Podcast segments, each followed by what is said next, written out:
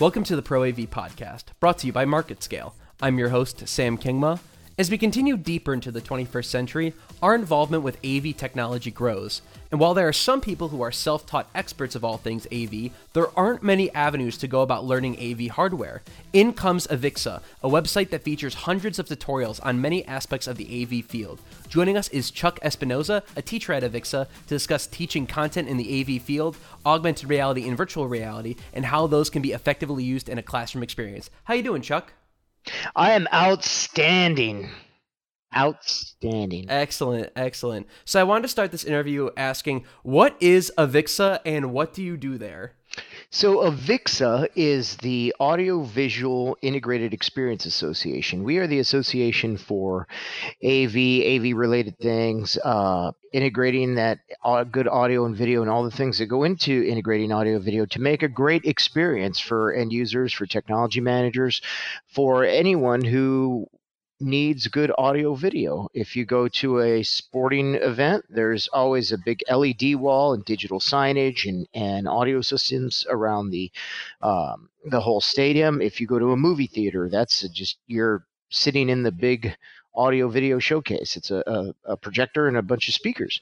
Um, and so we are the association that uh, kind of tries to increase awareness of education, of standards, and uh, give you know AV people a place to go and meet and talk about the things that they have in common. And if there's a there's an issue that our AV community says, hey, you know, we think we could use some help with this, we help gather AV people that have a lot of knowledge in those areas together and uh, see if we can fix those issues, be it through standards, be it through education, be it through working groups, committees, or councils.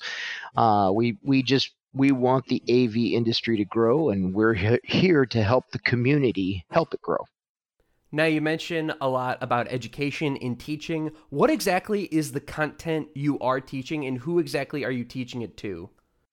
So, we teach a lot of different content on the things that you need to do to make good AV, uh, not just the technology that's coming around, um, the uh, you know the digital video and audio, and and how to get good digital video and audio coming out of out of the box, so to speak. But we also teach things about the environment.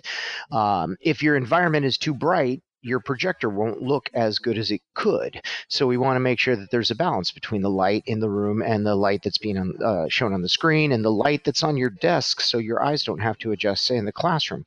So all of these, all the things that go into good audio and video, and that includes the networking components of it as well. Uh, nowadays, we put a lot of AV on the ones and zeros. It, it gets transformed into digital and it gets sent anywhere you want to send it. Uh, we have to make sure that it gets there with integrity, that it gets there all you know as a one big package so it doesn't look like max headroom or sound like max headroom. Um, so we teach those concepts. Um, as one of the instructors at avixa not only do i teach the technology side i also teach the management side project management and technology management uh, how do we structure these projects? What do we do in these projects to make them flow smooth and, and make sure we're on scope and budget and schedule? Uh, what things go into making proper SOPs for my enterprise? You know, all the things that could encompass anything around your AV. We want to make sure that people have the most current knowledge and are and that they have the knowledge and they can put that knowledge into good use. So we hold a lot of classes that do just that. We also hold certification classes for the CTS, CTSI, and CTSD certification uh, prep classes, I should say, where you can go and have that one last minute stop for your CTS prep. Uh, if you think, hey, I think I'm ready, I don't know if I'm quite ready yet for my CTS, CTSD, or CTSI exam, you could take a prep class and, and see if you're missing anything, if there are any knowledge gaps, or you know, just reinforce the fact that you're ready to go. Now, how did you get started working as a teacher at Avixa? Uh, well, I used to volunteer a lot. I volunteered for the uh, education department training. I was a volunteer instructor, and I volunteered a lot. Uh, I've been volunteering a lot with certification uh, since 2007, 2006 ish. Um, I used to back way, way back in the day when the CTSI exam was held at InfoComm headquarters, and people showed up and built racks and uh, terminated cables and had to set up an audio system and, and set up a projector and um, do all these different things on site, I was one of the guys that adjudicated. I volunteered uh, as a CTSI and I was in the area. I volunteered to help them adjudicate these different stations. Uh, when the test was going to a ANSI format and we were going to have everything on computer, uh, I was actually one of the guys that was really skeptical. How do you do a hands-on test on a computer? How do I know that someone can terminate a cable by a uh, A, B, C, or D answer?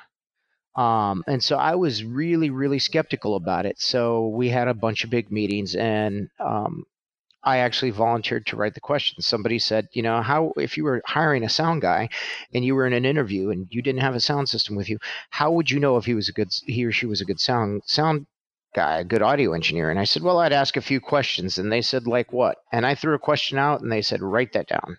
And I figured out I actually can do this if I did it and the people that know about good AV and how to install did this, uh, wrote these questions, they could figure out questions to uh, sample people's knowledge, sample AV professionals' knowledge to see if they could actually do the things that they uh, are required to do for a CTSI. So I started writing exam questions. Uh, served on the certification committee for a while, was head of the certification committee, and uh, at the same time, I was volunteer uh, instructing for other classes, not the prep classes, but design classes. And uh, I was uh, in a job that was a you know it was a great company. Uh, they paid a good good great salary, and I was sitting in an office and signing papers all day. And I thought I'm this isn't for me. I'm a hands-on AV guy. I like doing sound. I like uh, designing stuff. I like building things, and most importantly, I like passing that knowledge on. And uh, the director of training at the time is a good friend of mine, and he said, "Well, you know, we have an opening. I know it's you know it's not going to be what your current job is, but if you would like to do it." And there was eh, that conversation lasted about 35 seconds with me saying, "Yep, I'll be in on Monday." Uh, and that was it. And I have uh, loved every last minute that I have been in in my current position um, to the point that I just renewed a certification uh, that I attained three years ago. And my office mate, Marcus Yarborough, uh, said, Yeah, it's been three years, hasn't it? I'm like, Holy cow, that time went really fast. And it just, it has flown by, and I've loved every minute of it. That's absolutely wonderful. That's so great. I want to know: Are there any uh, AV technologies that are either in their infancy state or on up and coming that you're really excited about? Uh, yeah, there's a lot of things that are uh, up and coming and, and things that are just getting off the ground that I'm really excited about. I, am starting to see VR and AR take off a lot, especially AR because it's so portable. Um, I've been using augmented reality in my classroom for the last couple years with a couple different apps to demonstrate certain things.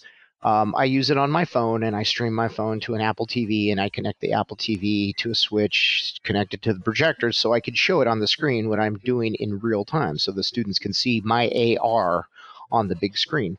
Um, I see it getting a lot of, of, traction now. I see a lot more instructors using it and I see a lot more um, curriculum being put in with AR. And we've just been recently having some conversations about VR. How do we get this knowledge and this class and this information to people who can't come to class? We want them to have the same shared experience. Well, how do we share this experience with people who can't join into the space. Well, with VR, you actually can join into the space, and I can get someone in Florida, in Maine, in California, in uh, Washington State, in Idaho, in Bangladesh, in the UK, in Mexico, in Germany, and they can all be in the same room at once with VR. They can connect together and they can learn collaboratively uh, as a group but not physically being in the same space. So this is a, a thing that's taken off. And not just things now, we have new concepts taking off like human-centered design. Uh, human-centered design and user experience design, trying to design for user experience have been a, a big topic lately because people are wanting more from their design. Now, it's not good enough that it works. It has to work and be friendly with our human with our human condition. It has to be uh, something that we are not just uh, that we use and and it's in our day to day lives, but it's comfortable using. And we're seeing this a lot more with the home than we are in the corporate market to begin with. Things like Alexa and Siri are now starting to be more widely used, and you can see it picked up by kids nowadays. In fact, Alexa just turned on in my kitchen. Yeah. Yeah, she's not sure about what I'm saying. Um, but if you use these things in the home and you get children using these and, and the families using these, they're more comfortable in the home using them the more they use them. And then they figure out how can I use this at work? I have everyday tasks that I need to do at work, just like I do at home. How can I make this voice interaction or this uh, uh, voice control easy to use for my day-to-day tasks in my workplace. So now that's getting requested a lot more. It's a big driver uh, the technology in the home is a big driver of what people are wanting in their workplace. And uh, you know, if, if somebody with a, a, a, checkbook and a, and a project wants that in their home, there's going to be a company that figures it out and they're going to show it to other people and they're going to want it and so on and so on. So some of these home uh, things, uh, the voice controlled things, uh, uh, augmented reality, virtual reality, designing for the human condition, designing for people to not just be uh, functional but comfortable, uh, to be inviting for them. These are the things we're seeing on the horizon, and that all encompasses this big, exceptional AV experience we want. you know, you don't when you go to a concert or you when you go to a movie theater, you sit down and you expect everything to work. You only really notice if something doesn't work correctly. If the audio's off or the video's off, the lip sync's maybe not good, or you go to a concert and the mix is bad, or the speakers aren't balanced, that's when you notice it. When you don't notice it is when everything is working perfectly and it just happens organically. And that's the exceptional experience we're talking about.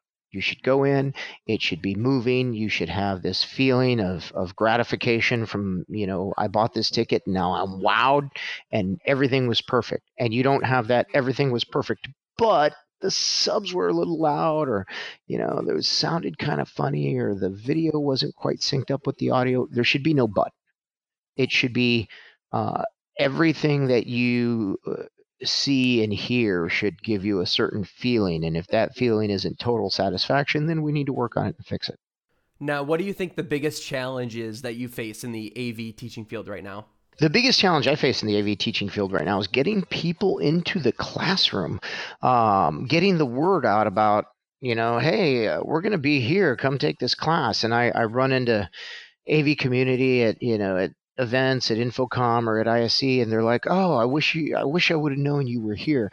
Uh, right now, we're on a big push to try and get the word out, where we're going to be holding classes and um, where we're going to be having talks and appearances and whatnot. And I just uh, like if I could just have a, a big billboard that is going to be there, you know, hey, in six months we're going to be here, four months we're going to be here, three months, two months we're going to be here, and getting people to show up uh, once they get in there, uh, solving problems is easy. We can have a discussion, and I, uh, I'm not one to get up and just talk for two hours. I like to get the crowd into it because usually if I go someplace and there's a big crowd, they're all kind of having the same issue, and they showed up to this discussion to solve a problem. And usually they're different angles to the problem or, or maybe even different problems. And if I can get the community talking amongst itself about this issue, they can solve it themselves. Um, for things like CTS prep, uh, they want to pass an exam. People come in and they want to do the last minute uh, uh, last minute kind of check to see if they're ready for their exam. I'll do a good bit of talking in that. We'll go really fast. Somebody will stop and say, "Can you explain this?" Hey, great.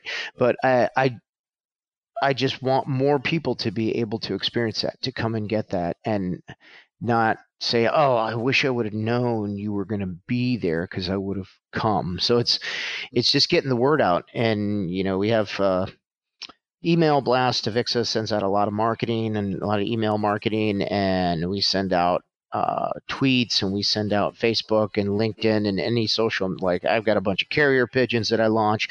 Uh, any way we can get the word out and uh, we just want people to, you know, maybe next time you get that Avixa uh, mass marketing email, don't just click delete. Just look through it real quick because there might be something in there about me coming to your town and, and having a, a one hour talk about power and grounding and user experience, or uh, Marcus or Tom coming into your town and having a talk about net tech or, or audio gain structure.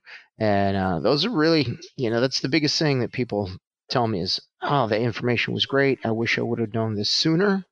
Or if I see people after a, a, talk or a session, they say, I've put this stuff into practice and it has saved me so much time or so much money. I wish I would have seen this sooner. And just getting the word out, getting the word out and, and making sure everybody's successful. Now, what do you see for the future of AV teaching? For the future of AV teaching, oh, I, I want to teach on a global scale all at once. I want to go VR to 10 different countries at one time. I want to have a classroom of attendees that are doing activities at workbenches and tables. And at the same time, I have people in other countries. You know, I have uh, five guys in India piping into that classroom through distance you know distance learning doing the same activity and we can all create critique each other on those activities. And guys in in the UK chiming into critique because everyone looks at everything a little bit differently. Uh, when we teach a class when I teach a class in the US I get this great US mindset and we come up with different things and whatnot. And then I go to another country and teach and they come up with totally different stuff things that I would have never thought of. And when I say, hey, how about this? They're like, wow, I would have never thought of that. So I can bring some US into the, you know, into the UK and some of the UK guys. I would love to be able to get them to get their UKness into some of the US classes and we can collaborate on a global scale. I, I think with with VR, we're going to be able to do that. And I want to uh, see some more of this distance learning going. Uh, also, uh, like uh, the big thing that I would like to see as well in the future is, and I know a lot of people, uh, some people might have an issue. They're going to say, oh, you can't do that. But like, we have to scale back on the PowerPoint, scale back on the lecture, talk for a little while, uh, 10, 15 minutes, throw out a concept, give some instruction, and then let people go at it for a little while and actually put their hands on stuff, build something or solve a problem. That's what they're really there to do. And if I can get people to come to a class and solve five problems it's better than me lecturing about a hundred different topics because they can actually take that knowledge of the problem that they solve back to their office and show other people and put their hands on it there and show them that that's how they do this. And really, that's what adult education is about. It's not about curriculum, it's not about learning how to add or learning math. It's about solving problems. Adults have that basis of knowledge in their head. Now they need to know how we can formulate that knowledge to make things work. So if I can help them make things work in the class, they can take that out. So distance education, uh, maybe virtual meetings place, places, and uh, you know one or two words on a PowerPoint slide and a picture, and then I shut that thing off. We have a 15 minute discussion, and then they go to it for 30, 45 minutes. And then we talk about what they built, and then we go on to the next topic. That's excellent. How many years out do you think we are from from getting that VR classroom experience? Oh, depending on the technology and how quick it's going, um, VR has been coming along, coming along. There's still some glitches in it. There's uh, the cost is getting really uh, it's it's getting down a lot. Um, I think it's it's maybe another five to seven years out before it gets rock solid, and maybe another two or three years out after that where we develop the content and it's widely adopted and and uh, it's one of those things that it's just like you go in and there's VR headsets and you put them on and start learning. So, um, you know, between the next five to ten years, I think we'll start seeing it in between that five and ten year uh, time frame. We'll start seeing more content developed, and we'll start seeing more. Uh, the headsets will come down in cost, of course, and it'll just be an accepted thing like you walking in and seeing a calculator on the desk there's a vr headset. All right everybody log in put your glove on. Let's do some stuff. Let's build some. That's excellent. That's so cool. Now i got one more question for you chuck before i let you go and it's what inspires you to do this kind of work? What inspires me to do that kind of work? That's easy. I wake up every single morning and I am completely 100% inspired by my AV community. I kid you not, the first thing I do when I wake up, and I know they say it's bad, I don't care, is I log into Twitter and I log into Facebook and I want to see what my AV community is doing. And every single day, every single morning, every single time I log in, there's something inspiring. Uh, my heroes are those people on uh, social media that are posting those questions like, what do you think the AV industry is going to be tomorrow? Those guys are the ones that, that they want to have the discussion and they're doing it. Um, when I log in and, and see some new concept presented or some new theory presented from somebody, and it's everybody out there in the Twitter sphere, it's everybody out there on Facebook, all those guys on the different AV pages who are posting and, and keeping it fresh and making jokes and uh, that's what really inspires me. And it, I truthfully, I wake up every morning with that, you know, uh, like it's almost like that call, like Gotham needs you. Like your AV community is out there, and they they need you to spread that word. And I, I get so motivated from them, from their desire to do better, and from all of their innovation and all of their uh, their likes and their tweets and their even their dislikes or their arguments or just wanting to bring up a topic that's kind of you know nobody really wants to talk about this but you know what? We need to talk about this. That's what makes me get out of bed every morning and hit the ground at a full sprint Thank you for coming on, Chuck, and thank you everyone for listening to today's podcast. If you'd like to find out more or listen to previous episodes, you can head to marketscale.com slash industries and subscribe for previous podcast, articles, and video content from your favorite industries. I'm your host Sam Kingma, and you have a fantastic rest of your day.